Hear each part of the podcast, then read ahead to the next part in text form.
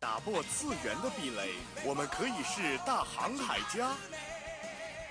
俺はルフィ海賊王になる男だ搜罗萌妹子和萝莉，妈妈再也不用担心我的学习。うるさいうるさいうるさいうるさい！来自大陆、日本、欧美、全世界的 ANG News， 让你的耳朵根本停不下来。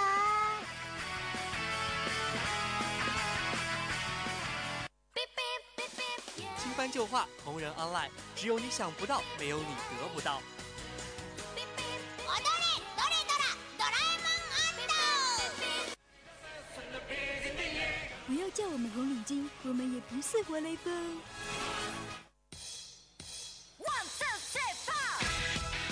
因为一切精彩尽在慢动作。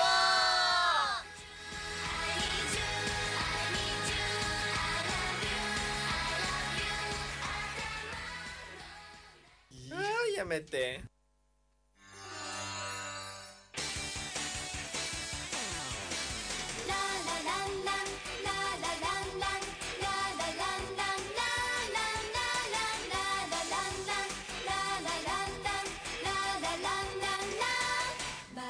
又到了星期五同一时间，慢动作又和大家见面啦。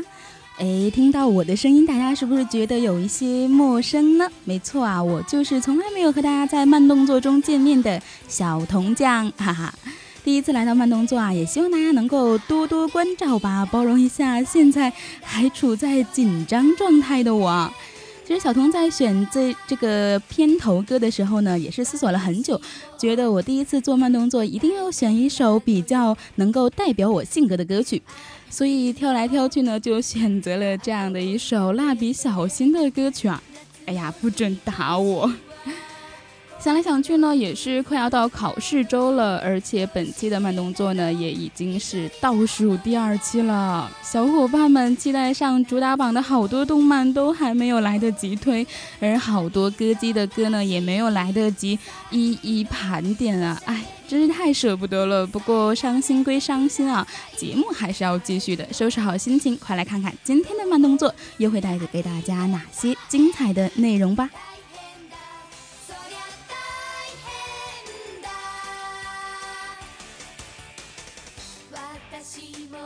首先呢，我们的 New Star 还是依然给你带来日本、大陆、欧美、全世界的 ANG News。那第二个板块动漫主打呢，带来一部老片子，是一部惊悚悬疑剧《喂马的布屋》。而第三个板块给你好玩。哎呀，好了好了，还是让我们左手右手进入今天的慢动作吧。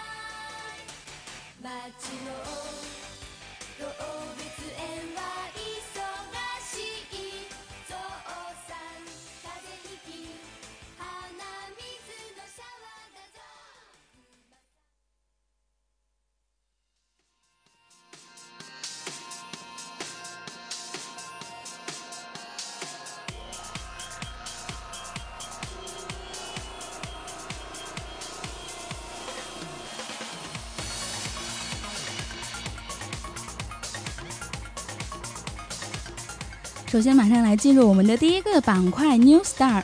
啊呀，这也可以广播节目！周琦曦宣布动画化。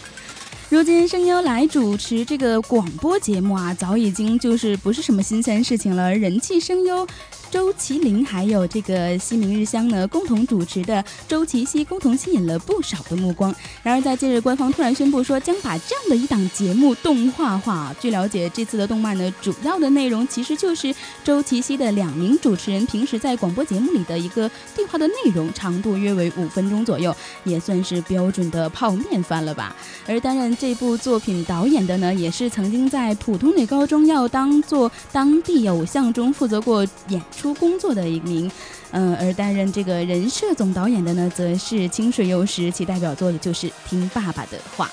目前推出《我的青春恋爱物语》果然有问题，续的 Phil 将负责动漫制作，而另外的作曲的这个主题曲呢，也是将由周琦曦来演唱。而毫无悬念的是，这两个人在动漫中都为自己配音。另外，这部作品将从二零一五年七月开播，而届时包括东京 IMAX、金泽电视台等机构呢，也将播出这样的一部作品。只想说，广播主持人的日常可以做成动漫，那日漫的取材还真是来源广泛啊。照这样说，是不是我们九五二广播电台的播音们日常也可以做成动画呢？哎呀，好丢脸，会不会有人看？当然，如果我想在这个师大一播的话，肯定收视率还是会爆红的吧。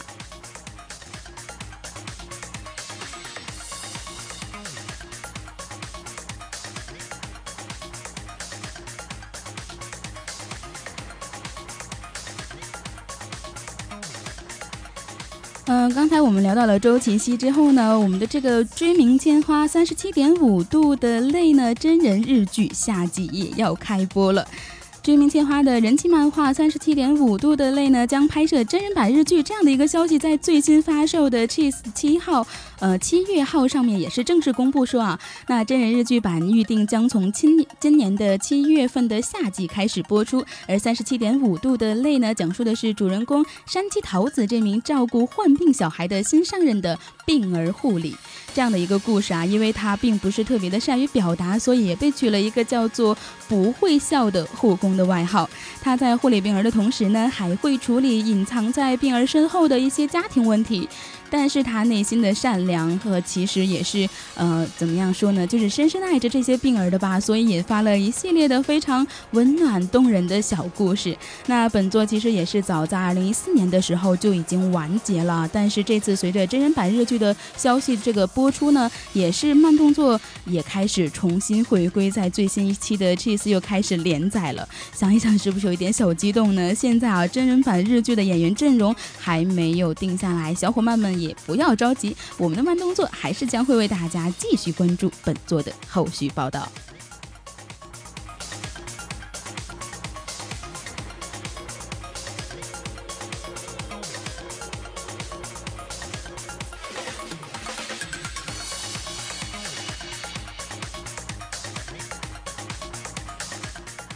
特点眼花缭乱，剧场版《少女与战车》详情公布。此前确定在二零一五年的十一月二十一号正式上映的剧场版《少女与战车》呢，近日公布了有关上映剧场特点等方面的详情。那《少女与战车》是由水岛努导演、本期天灵子编剧操刀的原创动画。那讲述的是一个用战车的武技、战车道与花道、茶道这些并称为大和福子做法的世界里的故事，让充满萌系的少女来驾驭战车战斗。这样强烈的一种反差，让我们的作品刚开播就受到了好评啊！在日本社会也是掀起了一阵战车热。按照计划来说呢，这样的一次剧场版，全日本将多达七十七家电影院来播出。但是从北海道呢到九州地区都可以看到最新的《少女与战车》。当然，从六月六号开始呢，将发售剧场版的预售票。另外，特点内容也是极其的丰富啊。其中第一弹就是一共有十三种不一样的透明文件夹。那作品中的妹子形象应有尽有，非常详细。那其中也是体现了官方骗钱的用心。当然啦，如果是最虎骨灰级的粉丝啊，恐怕通通买下来才是最基本的要求吧。好了，咨询过后呢，让我们来一起听一听这首《少女战车》里面的歌曲吧。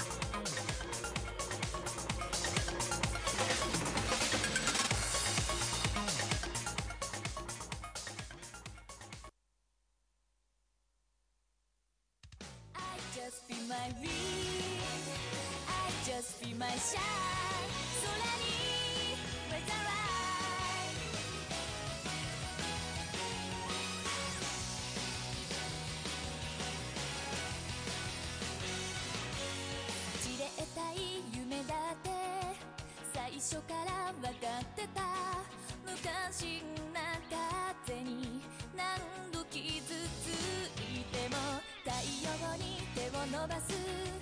指先のレゾナンス。瞬きの間も。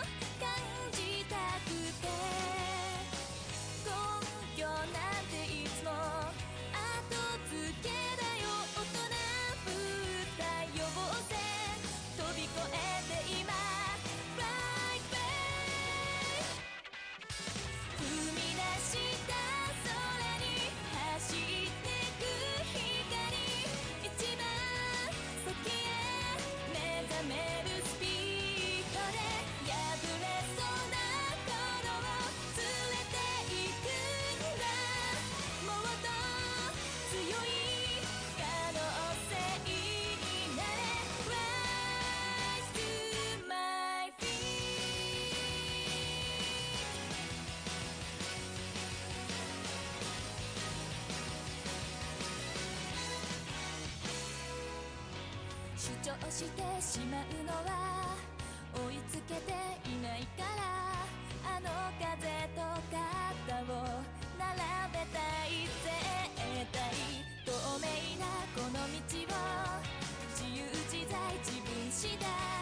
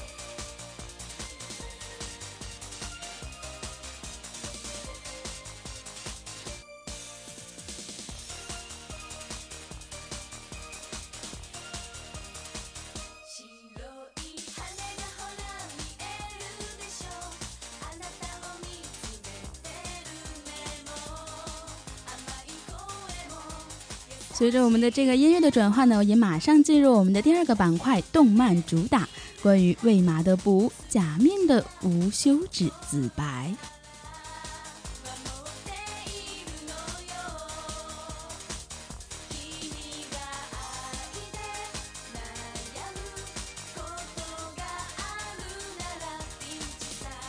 今天呢，给米娜桑带来的动漫大师金领的一部惊悚悬疑剧叫《喂马的布》啊，这可是小童推荐的一部非常暗黑系列风格的作品哦。小童本人也是看这部作品不下十次以上，真的好喜欢，怎么办？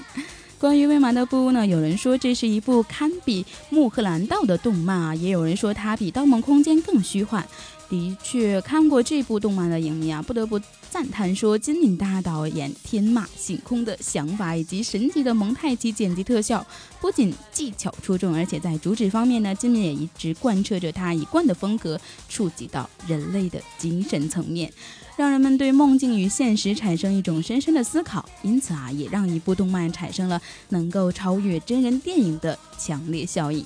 在刚刚发行上映的九七年就斩获了最佳柏林电影节的展映奖项，而后呢，也为《千年女优》啊、《京东京教父》等等呢做了风格上的一种铺垫吧。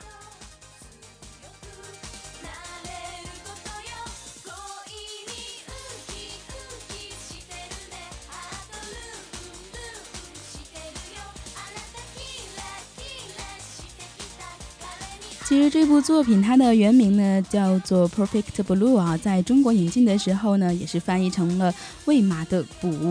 这真真的是一部非常深奥的电影，深奥到连它的名字都足以让人琢磨不透。但它最开始吸引我看下去呢，并不是因为它玄而悠闲的玄而又玄的这种故事情节还有手法，而是它非常写实的一种画风，让我觉得我眼前一亮啊。于是乎呢，就决定去看这样的一个非常奇怪的番。看完不仅唏嘘，真的是不虚此行。在十五年前的制作水准下面，竟然有如此好看的动漫作品。也不得不感叹，十一区人民的 A C G 文化还真是自古精良啊！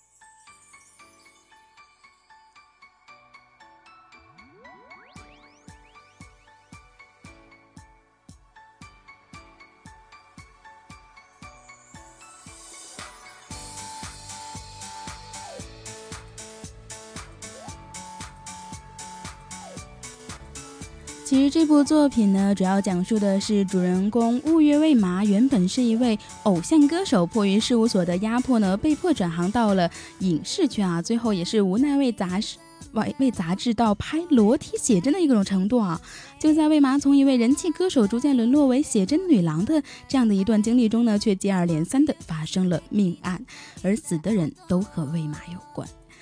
而且推测说，哈，魏玛走向深渊的始作俑者们都是这些死了的人。就在魏玛感受到恐慌的时候呢，他发现，在网络上面有人专门为自己建了一个密密麻麻的写满自己日常琐碎事情的网站。这样的一个网站，就是这部电影中文名字的由来了——魏玛的补，也就是他的部落格的一个意思吧。而且网站上面呢，如此精细入微的表述呢，也让魏玛本人立刻感受到了跟踪者的凉气。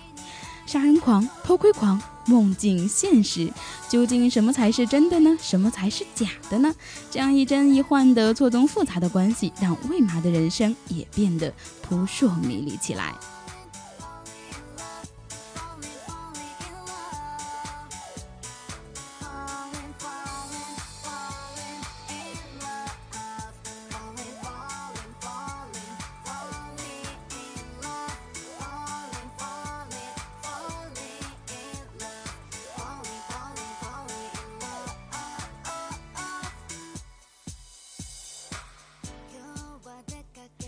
实整个来说呢，贯穿这个事件的情感线啊，就是魏麻对于自己选错了路当了演员，而对于偶像歌手的往昔的深深怀念这样的一种情怀在这里吧。在被迫接演强暴戏的那一场中呢，意识模糊的魏麻眼前又浮现出昔日被掌声还有鲜花围绕的自己，天真但是却很凄美。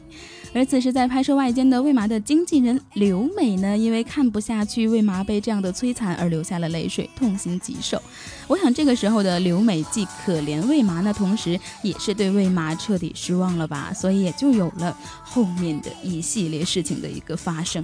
其实我们刚才说到为什么要说刘美呢？其实，嗯，刘美也算是整个事件事件的一种诱因吧，因为剧中呢也有一个小小的提示，就是她与男经纪人在谈到魏麻转型的时候，她的男经纪人提醒说，当偶像歌手是没有出路的，而且还点到了刘美曾经也是当过偶像歌手的事情。不过因为一些事情的话，刘美也算是成为了一个过气的偶像歌手啊。那当然，刘美当时就无言以对啦。虽然此处只是轻描淡写的如聊天一般的带过呢，但是却是一个连接点吧。之后为什么刘美会做出那些事情，都连接了起来。刘美在魏麻身上看到了自己当年的影子，并想借一步的借着魏麻来重温自己当年的风采呢？谁知道魏麻竟然选择了演员这样的一条出路，并且一步又一步的摧毁了从前清纯的形象。我们常常说啊，爱之深责之切，我想可能就是这样的一种关系吧。于是乎，就人格分裂，把自己想象成了魏麻，而去做一些很多的疯狂的举动。其实失望的刘美开始把自己幻想成这样一个清纯的魏麻，把自己的房间也布置的和魏麻的房间一模一样呢，并且也通过了 m i Mail 这位疯狂的粉丝来加深自己的幻觉，最而最终也就走向了走火入魔的这条道路，想要去杀掉真正的魏麻。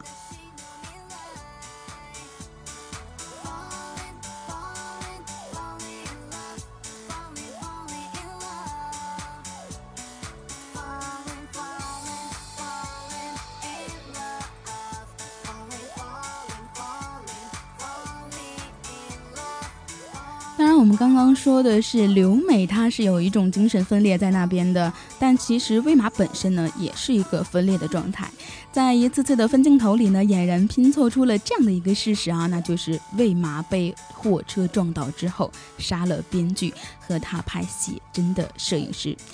咪先生呢，杀了最开始的那个男经纪人，而刘美杀了咪先生。那最后一只人格分裂要杀掉。魏麻的也是刘美，当然刘美和明先生相互呢，呃，相互也是认识的啊。但是他们都不知道的一个事实就是，其实说魏麻他也杀了人。幻想是杀不了人的，但是如果幻想找到了化身呢？所以说刘美就开始追逐魏麻的时候，魏麻已经把她当做了那个纯洁的偶像歌手魏麻林的化身。魏麻林败了，那么魏麻心里所有的事情好像都可以推给刘美，都是刘美做的，让刘美替他担下了自己幻想中所有的理想与罪恶。这样的故事设定也是好像在讽刺我们现在的这个社会上面，生活中的人们常常都是戴着面具演戏，早已经迷失了自己。其实，在最后的结局中呢，魏麻坐回车里的时候，看着反光镜一笑说：“我是真的哦。”这样的一句话，并嗯，可能并不是因为他在另一个人格的作祟，而是说他现在做到了自己，他已经能够直接面对真实的自己，而此时的魏玛也不再迷茫，不再犹豫，他的确成长了，但也正如金敏本人所说啊，他的成长是不成熟的。镜子里折射出来的魏玛，在美丽中带着一股狰狞，这究竟是那个纯真的魏玛，还是略带邪恶的魏玛？我们也就不得而知了吧。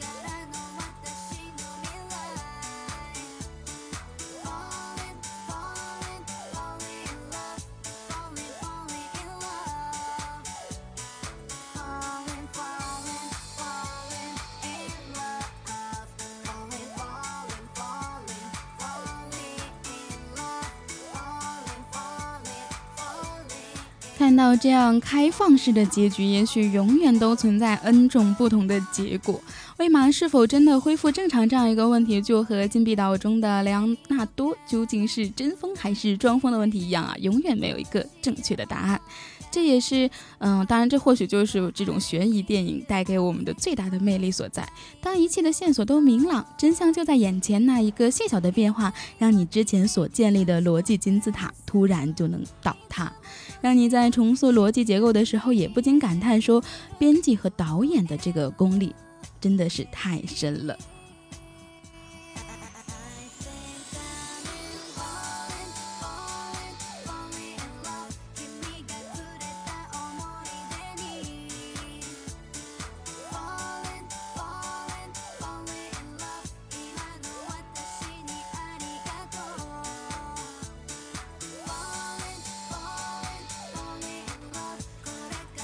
其实小童曾经在金敏的自己的这个官方网站上面呢，看到过这样的一个他自己写的一个制作日记啊。对于他来说，这的确是一场战斗，而且是双重战斗，与时间赛跑。一年内从无到有的一部动画与观众赛跑，如何骗到观众？其实我感觉观众好像渴望被骗这个道理适用于任何的影视作品中。如果你看到的是没有被导演骗到，完全在电影外隔岸观火而没有入戏的话，我觉得这显然是导演的一种失败。那金敏在自己的第一部作品电影中呢，就能够把观众骗倒，这样的一个方式也真的是用到了极致的样子啊！你看他首先也是彻底的击碎了我们这种常常说动漫是给孩子看的一种幼稚作品的腐小观点啊，腐。有的一种观点，而第二一点呢，也是关于像金敏他之后的片子都是围绕着为麻的布的这样的一种延续，在骗观众上面没有了花刀之后呢，在剧情啊、画面以及人文关怀还有哲学利益上面苦下功夫，也是做到了非常出色的一种成就吧。那第三点呢？我觉得我们一部分观众在被骗的同时呢，被影片中的一些小技巧也算是彻底的击败了，看不懂这种影片。那其实这种电影放在零八年的时候的看呢，对于经历了《黑客帝国》的一些中国观众生来说，应该是不成问题的。但如果你一直连看几遍还是看不懂的话，我觉得应该还是先温习一下《名侦探柯南》吧。我想啊，如果这样的一部呃作品真的要找一个缺点来说的话，我想那可能就是在一九九八年发行的 DVD，简单的让人遗憾，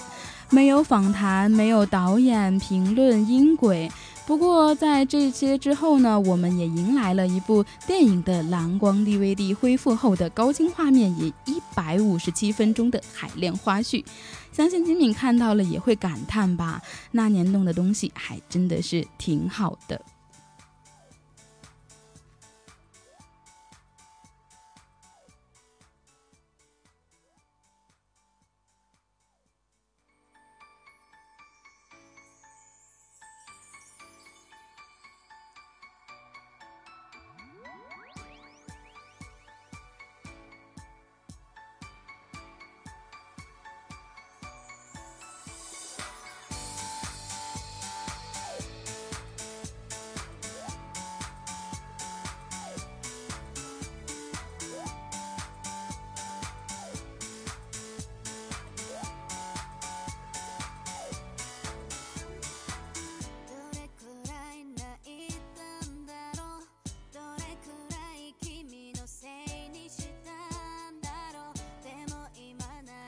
最后啊，其实我们来纵观整部电影来说，多重人格的虚幻场景大量的充斥其中，多层的梦境的这种交叉闪现呢，哪段才是梦境，哪段才是真实？每一个人好像都有着不同的理解，这也给我们这种观影的人呢带去了一种神秘感，还有对现实生活的一种思考。什么是现实？什么是虚幻？谁又能说得清楚呢？对自我的一种认识，其实就像是一场电影的自白吧。就算掺杂了许多的假面，也是无休止的进行。因为生活是一件很漫长的事情，我们不需要看清楚每一个人、每一件事情，我们只要跟着自己的心，别放弃自己。愿意相信这个世界啊，还是很美好的。让我们怀着一颗温柔而感恩的心，最后的最后，愿你我都被这样的一个世界温柔相待。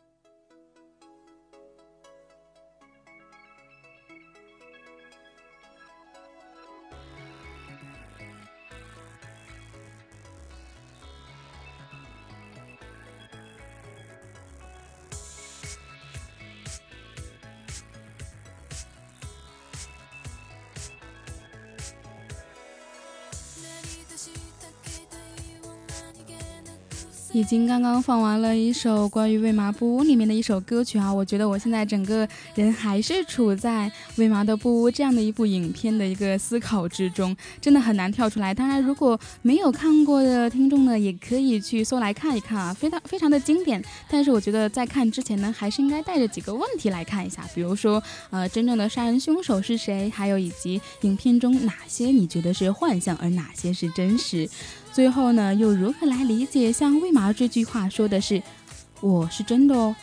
我觉得还是还蛮有意思的吧。如果呃真的还想去看一看的话，真的搜来找一找呢，来分析一下，确实是一种很好的体验。当然话不多说，马上进入我们的第三个板块，给你好玩，真相只有一个。推理型动漫大盘点，为了延续刚才我们说到的为嘛的这个主题啊，今天给你好玩呢，我们就来盘点一下那些悬疑推理型的动漫吧。其实对于很多人来说，提起这个推理啊、侦探这种类型的动漫呢，可能脑子里第一想到的就会是经久不衰的这部作品《名侦探柯南》，以及那句“真相只有一个”。可是推理大国的日本呢，当然不只有这样的一部推理作品，什么帅哥啦、美女啦、萝莉啦，都可以来当侦探。所以呢，我们今天就来看一看那些不太一样的真理推类的动漫了。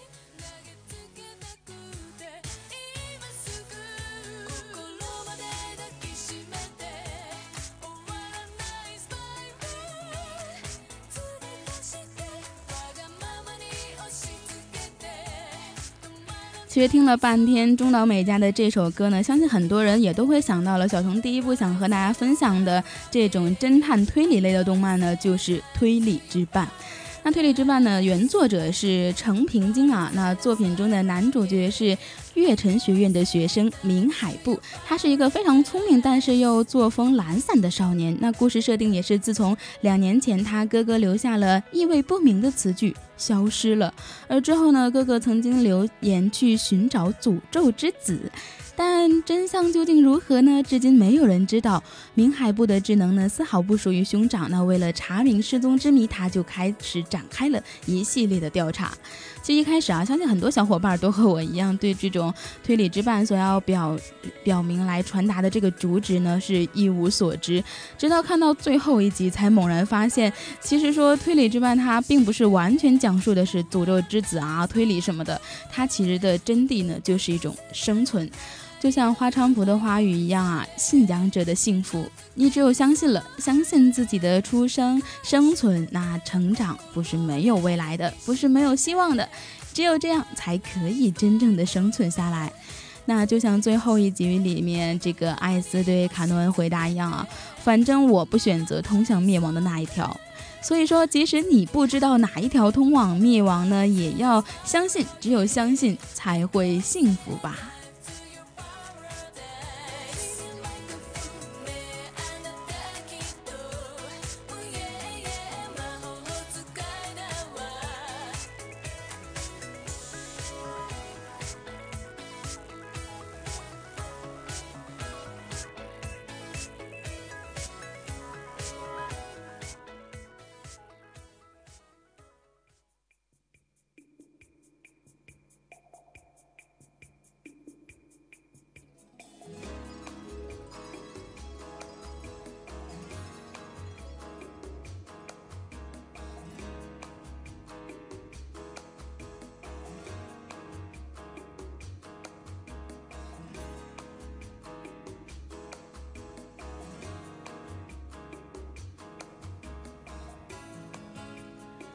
风一换呢，又马上来推荐另外一部作品，那就是《药师四良子怪奇事件簿》。其实这样的一个系列小说呢，是由田中芳树所写的，而他笔下的作品还有《银河英雄传说》啊，《创龙传》，以及现在已经 TV 化的，而且正在热播的《亚尔斯兰战记》等等。故事讲述的呢是警察局的一名叫做全田准一郎的警察，在上级的一纸命令下被分配到了药师寺良子的警视麾下。那这位良子可是全警视厅里的头号问题人物，人送外号连吸血鬼也怕的驱魔娘娘。然后呢，就发生了那个男警察啊，跟随着这位天上地下唯我独尊的性格的御姐警视，解决一系列他们所遇到的怪奇的案件的故事。然后那作者呢，田中老师运用他独家也是最擅长的写作手法来刻画人物啊，使得这样的一部作品中的人物们都充满了血肉感与真实感，而且他们的个性都非常的突出，形象也非常的清晰而且深刻啊，就像我们的女主角药师四良子那样辛辣而又鲜明的女王形象，简直是让我们又爱又恨啊！不知道是不是又引得很多的痴汉来争相舔屏呢？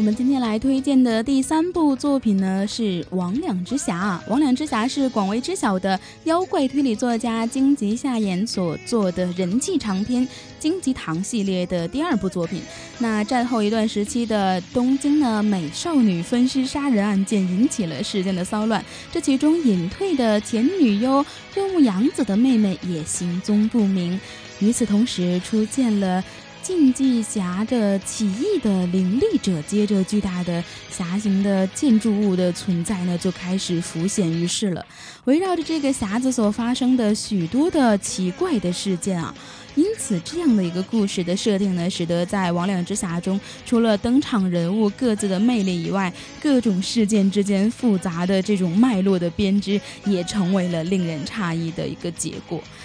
本作曾经获得在第四十九届的日本推理作家的一个协会赏中呢，获得了广受广大读者的一个支持。同时，在二零零七年的时候拍成了电影，也获得了一致好评。如果感兴趣的话，真的可以翻来看一看。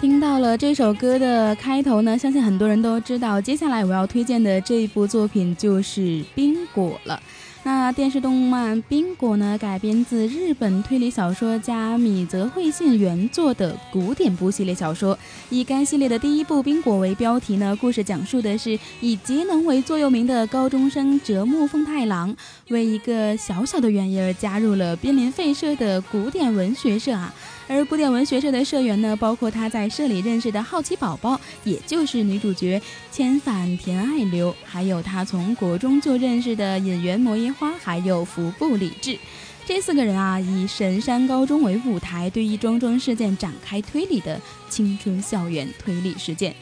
故事情节呢跌宕起伏，画风也是延续了金阿尼的一贯美型而又细腻的人设，而且在冰乐的这个呃冰果的这个背景选材呢，也是京都的实际地点。所以说，随着它的热播呢，去神山市当地旅游或者是圣地巡礼的人也大幅度的增加了。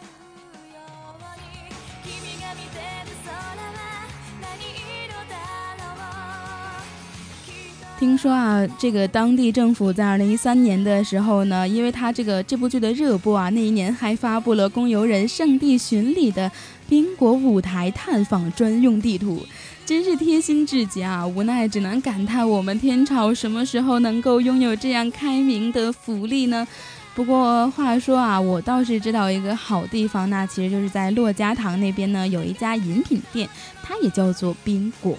虽然我还没有机会去过啊，但是呢，每每从那家店面走过的时候呢，就知道这一定是一个深深爱着二次元的萌萌哒店主开的。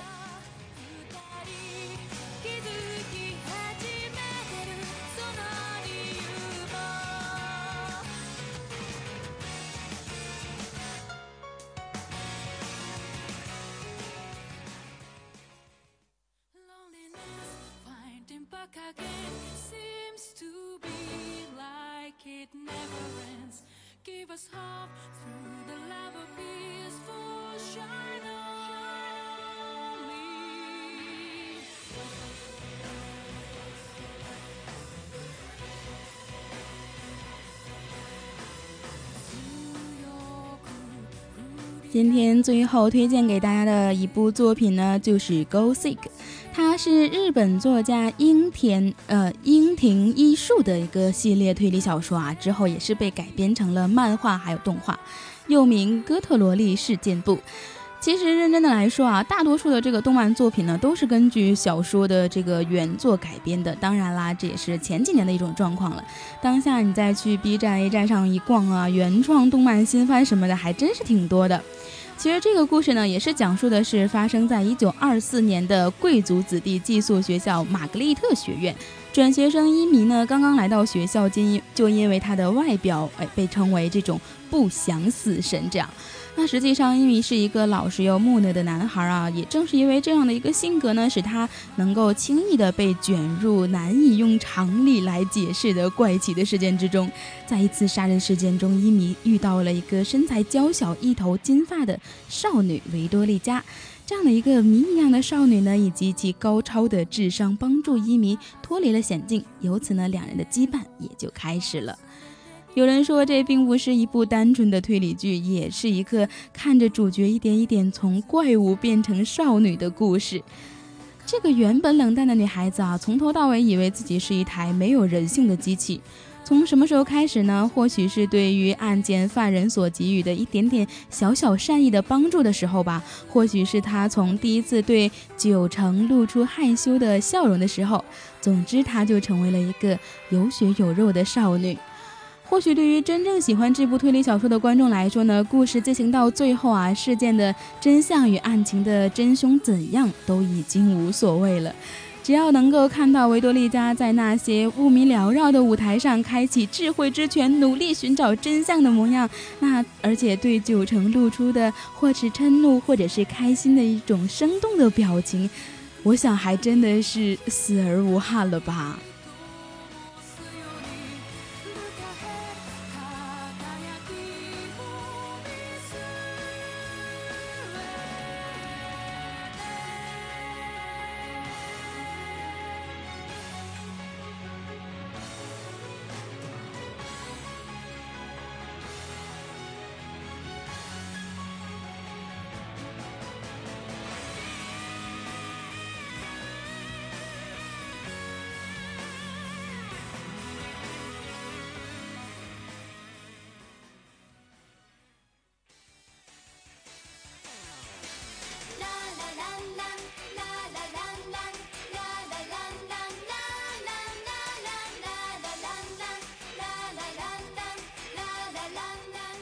随着时间一点点过去呢，我们本期的慢动作也要和大家说再见了。其实回想一下这期的主题呢，还真的是有一点点的高大上啊，因为都是充满了悬疑啊、推理之类的。对于小童这样一个呃，对于推理好像有一点点白痴的人来说，做这样的一档节目，确实让自己呃。了解了不少关于这方面的知识吧？怎么说呢？我感觉像未麻的布屋啊，以及我们之后推荐的五部推理的动漫呢，都是值得一看的作品，而且呢，也都是很烧脑的。也希望大家能够喜欢本期的慢动作吧。那我是经常不会在慢动作中和大家见面的小铜匠，让我们下期再见吧，拜拜。